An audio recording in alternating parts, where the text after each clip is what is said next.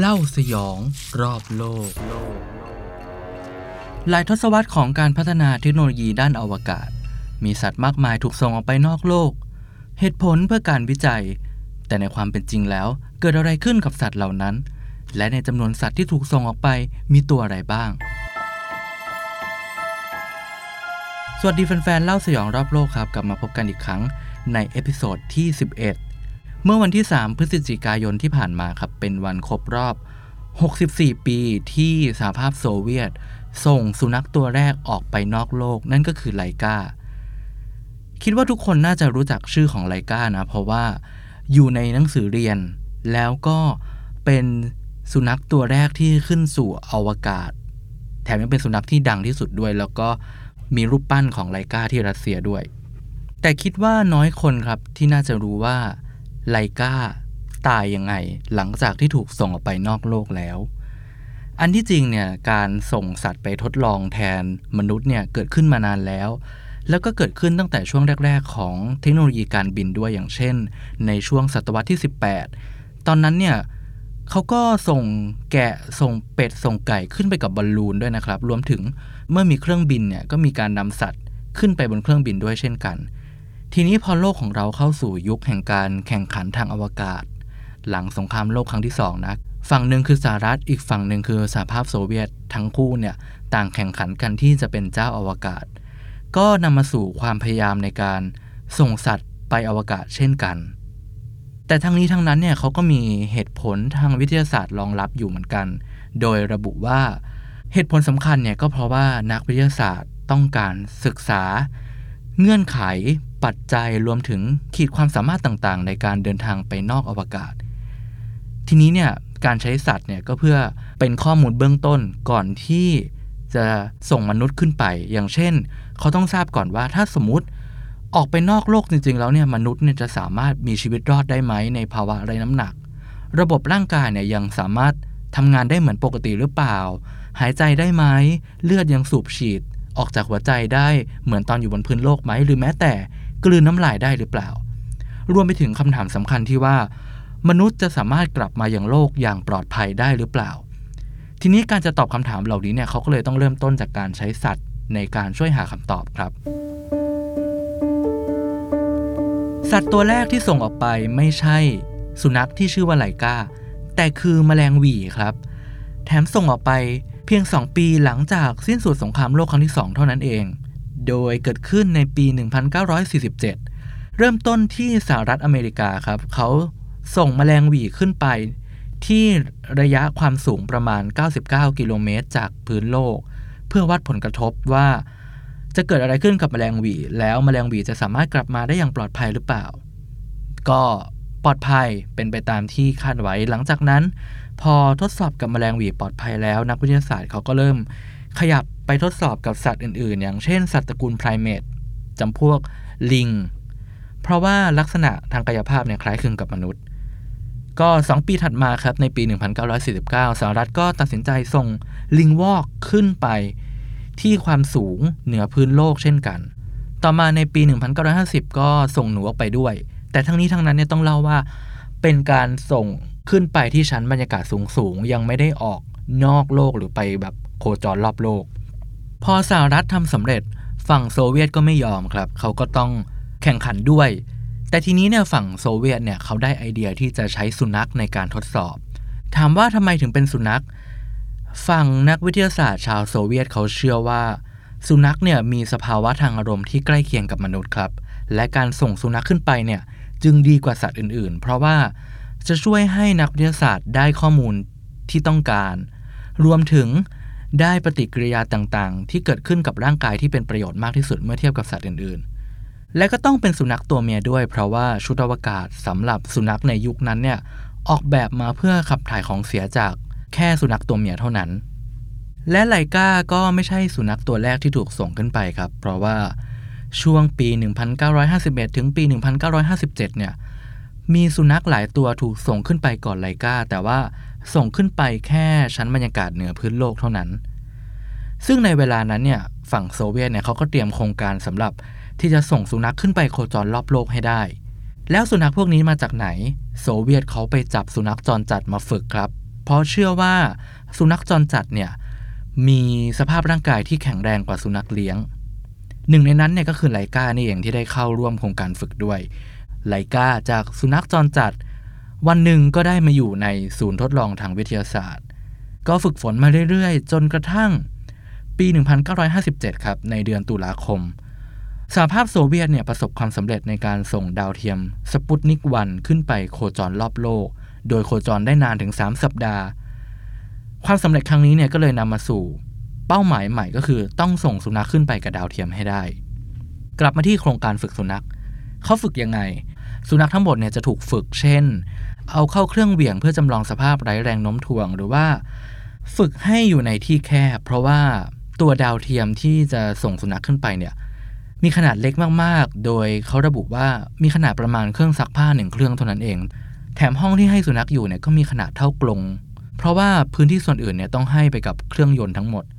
ดังนั้นเนี่ยเขาก็เลยต้องฝึกสุนัขให้เคยชินกับที่แคบๆโดยตอนแรกก็อาจจะใส่ในกล่องที่มีขนาดประมาณนึงให้อยู่ไปสักห้าวันจากนั้นห้าวันก็ย้ายไปอีกกล่องนึงที่มีขนาดเล็กกว่าทำแบบนี้เรื่อยๆโดยลดขนาดกล่องลงครับถ้ารวมระยะเวลาก็ประมาณเดือนหนึ่งที่สุนัขต้องทนอยู่ในกล่องแบบนี้แล้วก็ไลกาเป็นสุนัขตัวแรกที่ผ่านการทดสอบ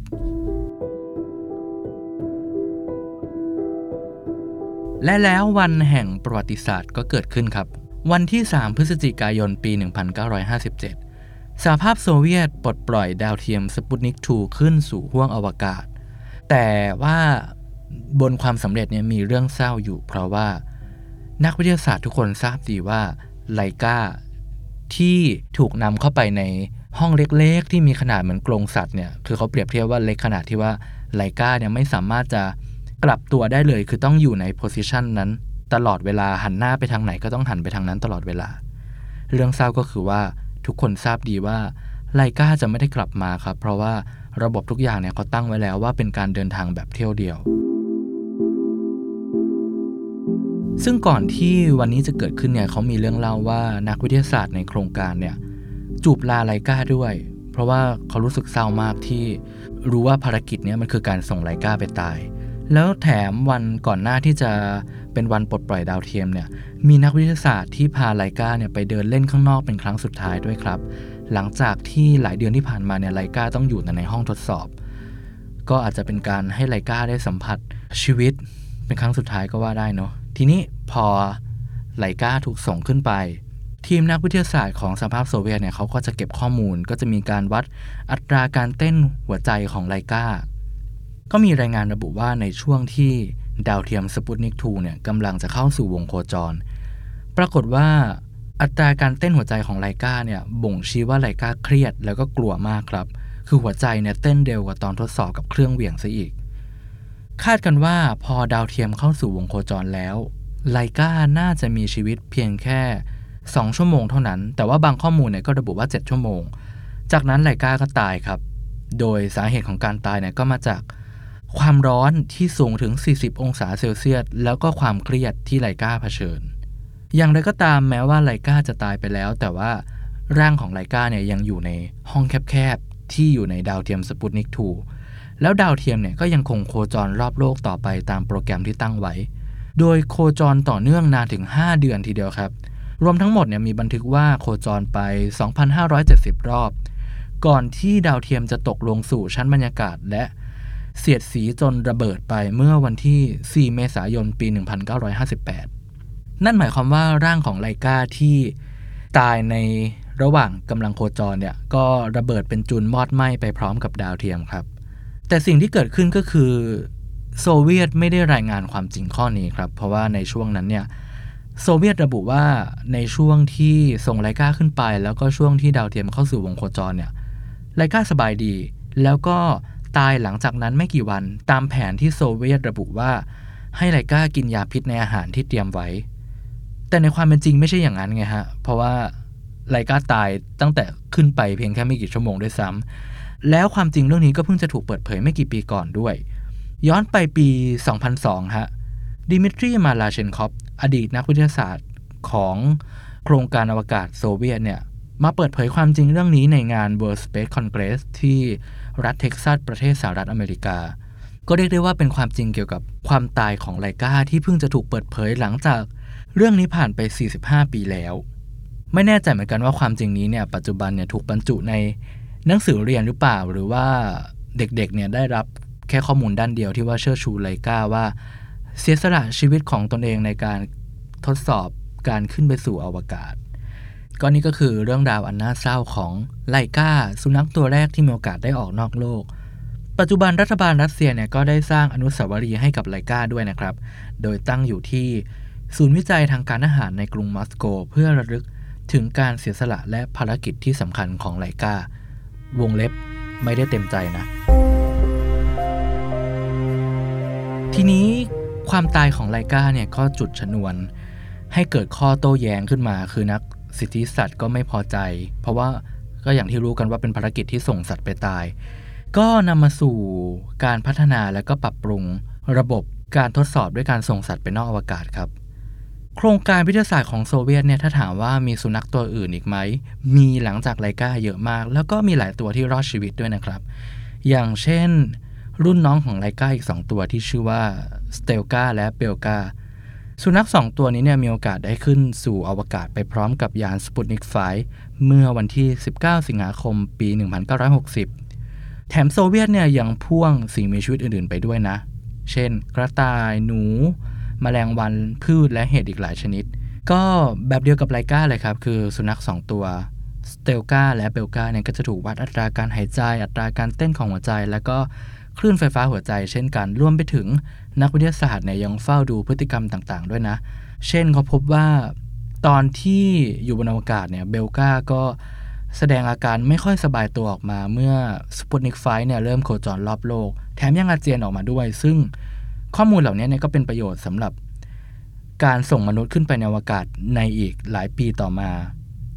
แล้วก็เป็นเรื่องน่ายินดีครับที่ทั้งสเตลกาและเบลการวมถึงสัตว์อื่นๆที่ถูกส่งไปกลับสู่พื้นโลกอย่างปลอดภัยก็ส่งผลให้สเตลกาและเบลกาได้เป็นสุนัขสองตัวแรกที่ได้เดินทางสู่อากาศและกลับมาสู่พื้นโลกโดยที่ยังมีชีวิตอยู่แต่ก็ดังสู้ไลกาไม่ได้นะเพราะว่าไลกาเป็นตัวแรกแม้จะตายบนอวกาศก็ตามนอกจากสุนัขมีตัวอะไรอีกที่ถูกส่งไปนอกอวกาศฝั่งสหรัฐเนี่ยก็มีลิงเหมือนกันฮะชื่อว่าอัลเบอร์กับบาร์เกอร์เป็นสัตว์ตระกูลไพรเมตกลุ่มแรกที่ได้ไปอวกาศและกลับมาอย่างปลอดภัยแถมความสำเร็จนี้เนี่ยยังเกิดหลังการส่งไลกาเพียงแค่สองปีเท่านั้นนะเพราะว่าเกิดในปีหนึ่งพันเก้าร้อยห้าสิบเก้าแต่ก็แบบเดียวกับไลกาเลยครับคือก่อนหน้านั้นเนี่ยโครงการอวกาศของสหรัฐเนี่ยก็มีเคสการส่งลิงขึ้นไปแล้วก็ตายบนอวกาศแบบไลกาเหมือนกันเกิดขึ้นในปีหนึ่งพันเก้าร้อยสี่สิบเก้าครับลิงที่ส่งขึ้นไปเนี่ยมีชื่อว่าอัลเบิร์ตทูเป็นลิงตัวแรกของสหรัฐที่ถูกส่งออกไปนอกโลกแล้วก็ตายจากการที่จรวดเนี่ยตกลงมากระแทกกับพื้นโลกครับแล้วมีสัตว์แปลกๆอะไรบ้างที่ถูกส่งออกไปนอกเหนือจากสุนัขและลิงพอไปค้นข้อมูลเนี่ยมีเยอะกว่าที่คิดนะครับอย่างเช่นปีหนึ่งพันเก้าร้อยหกสิบสามเนี่ยก็มีแมวจากฝรั่งเศสที่ชื่อว่าเฟลิเซเต้เป็นแมวตัวแรกและตัวเดียวที่ถูกส่งขึ้นไปนอกอวกาศเออก็น่าคิดเหมือนกันนะว่าทำไมนักวิทยาศาสตร์ถึงไม่ค่อยส่งแมวออกไปอาจจะเพราะว่าแมวควบคุมไม่ได้หรือเปล่าเป็นข้อดีของแมวเนอะเลยรอดไปต่อมาปีหนึ่งพันเก้าร้อยหกสิบแปดครับก็สหภาพโซเวียตส่งเต่าสองตัวไปเดินทางรอบดวงจันทร์แล้วก็ประสบความสำเร็จด้วยแถมในทริปดังกล่าวเนี่ยยังมีแมลงพ่วงไปด้วยนะก็ส่งผลให้ทั้งเต่าและแมลงเนี่ยเป็นสัตว์กลุ่มแรกที่อยู่ในอวกาศโดยพวกเขาเนี่ยส่งไปโดยที่ไม่ได้ให้อาหารไปด้วยเพื่อศึกษากระบวนการเมตาบอลิซึมของร่างกายแล้วก็พบว่าพอทั้งเต่าและแมลงกลับมาถึงพื้นโลกอย่างปลอดภัยเนี่ยน้ำหนักตัวของพวกมันเนี่ยลดลงไปประมาณ สิบเปอร์เซ็นต์ ครับจากนั้นเนี่ยในหลายปีถัดมาเนี่ยประเด็นการส่งสัตว์ไปนอกโลกเนี่ยก็จะมีความหลากหลายมากขึ้นแล้วก็มีประเด็นการศึกษาที่แตกต่างกันไปอย่างเช่นส่งแมงมุมขึ้นไปสองตัวเพื่อศึกษาว่าแมงมุมเนี่ยจะสามารถสร้างใยแมงมุมได้ไหมถ้าอยู่ในสภาพแวดล้อมที่ไม่มีแรงโน้มถ่วงหรือว่าในปีหนึ่งพันเก้าร้อยแปดสิบแปดเนี่ย NASA ก็ส่งไข่กบขึ้นไปบนอวกาศด้วยเพื่อศึกษาว่าไข่เนี่ยสามารถฟักได้ไหมถ้าไม่มีแรงโน้มถ่วงซึ่งก็สามารถฟักออกมาได้จริงหรือปีหนึ่งพันเก้าร้อยเก้าสิบถึงหนึ่งพันเก้าร้อยเก้าสิบเอ็ดก็ส่งนกกระทาและแมงกะพรุนขึ้นไปด้วย ก็จะเห็นว่ามนุษย์เราเนี่ยส่งสัตว์ออกไปแทบทุกชนิดเลยครับไม่ว่าจะเป็นนกสัตว์น้ำสัตว์เลี้ยงลูกด้วยนมเรียกได้ว่าไปอวกาศกันมาหมดแล้วหรือแม้กระทั่งแมลงก็เยอะนะอย่างเช่นจิ้งหรีดเนี่ยนักวิทยาศาสตร์เนี่ยเขาก็ส่งออกไปเพื่อดูพัฒนาการของอวัยวะในตัวจิ้งหรีดรวมถึงหอยทากด้วยเพื่อศึกษาการทำงานของระบบประสาทในสภาวะไร้แรงโน้มถ่วงเป็นต้นแล้วถ้าถามว่าเราได้ประโยชน์อะไรจากความตายของสัตว์ที่ถูกส่งขึ้นไปแล้วตายในอวกาศหรือว่าตายจากอุบัติเหตุมีเคสน่าสนใจครับเคสหนึ่งเกิดขึ้นในปีหนึ่งพันเก้าร้อยเก้าสิบหกเป็นโครงการอวกาศร่วมระหว่างสหรัฐกับรัสเซียคือเกิดขึ้นได้เพราะว่าปีหนึ่งพันเก้าร้อยเก้าสิบเอ็ดเนี่ยโซเวียตล่มสลายแล้วก็ยุติการแข่งขันทางอวกาศระหว่างสองประเทศครับทีนี้ข้ามมาปีหนึ่งพันเก้าร้อยเก้าสิบหกก็เลยถือกำหนดโครงการร่วมกันขึ้นโครงการมีชื่อว่า Bion สิบเอ็ด Mission ครับเป็นการส่งลิงชิมแปนซีสองตัวไปอวกาศลิงทั้งสองตัวนี้มีชื่อว่าลาปิกกับมูติกทั้งสองตัวเนี่ยรอดจากภารกิจครับแต่เขาพบว่าในสองสัปดาห์ถัดมาเนี่ยหลังจากที่ลิงสองตัวเนี่ยกลับมาสู่โลกอย่างปลอดภัยแล้วเนี่ยมูติกตายครับซึ่งจากการเอาชิ้นเนื้อไปตรวจสอบเนี่ยเขาก็พบว่าน่าจะเป็นผลมาจากยาสลบกรณีของลาปิกและมูติกเนี่ยเป็นครั้งแรกที่นักวิทยาศาสตร์ใช้ยาสลบในช่วงที่สัตว์ต้องเข้าสู่วงโคจรเพื่อกลับมาอย่างพื้นโลกแล้วก็ยังเป็นครั้งแรกที่พอสัตว์กลับมาถึงพื้นโลกแล้วเนี่ยทีมนักวิทยาศาสตร์เขามุ่งตรงไปอย่างพื้นที่แล้วก็ตรวจสอบสภาพร่างกายสัตว์อย่างรวดเร็วซึ่งกระบวนการนี้เนี่ยในเวลาต่อมาเนี่ยก็เป็นมาตรฐานของการจัดการกับนักบินอวกาศที่กลับมาสู่พื้นโลกครับอย่างไรก็ตามเนี่ยความตายของมูติกเนี่ยก็ทำให้ผู้คนจำนวนไม่น้อยเนี่ยไม่พอใจต่อมาเนี่ยทาง NASA เขาก็เลยยกเลิกการทดสอบทางอวกาศกับสัตว์ในตระกูลไพรเมทหรือว่าพวกลิงรวมถึงเนี่ยยังนำไปสู่การสร้างไกด์ไลน์ที่จะส่งสัตว์ไปนอกอวกาศด้วยเช่นกันซึ่งไกด์ไลน์ที่ว่าเนี่ยก็จะระบุถึงความสมดุลระหว่างประโยชน์ที่ได้จากการทดสอบกับการเคารพในสิทธิของสัตว์รวมถึงการเลี่ยงที่จะเกิดความเจ็บปวดและทรมานกับชีวิตสัตว์เหล่านั้นที่ถูกส่งออกไปนอกอวกาศด้วยทีนี้ข้ามมาปีสองพันเจ็ดครับในขณะที่เทคโนโลยีทางอวกาศเนี่ยพัฒนาไปมากกระบวนการทดสอบกับสัตว์เนี่ยก็พัฒนาเช่นกันเพราะว่ามีมาตรฐานที่ชัดเจนมากขึ้นว่าสัตว์ประเภทไหนที่ที่ควรถูกนำมาใช้ในการศึกษาวิจัยนอกอวกาศได้บ้างหรือว่าวิจัยได้นานเท่าไหร่วิจัยได้ในจำนวนเท่าไหร่ส่วนในปีนี้ปีสองพันยี่สิบเอ็ดถามว่ามีการวิจัยอะไรเกิดขึ้นก็มีหมึกการ์ตูนครับแล้วก็มี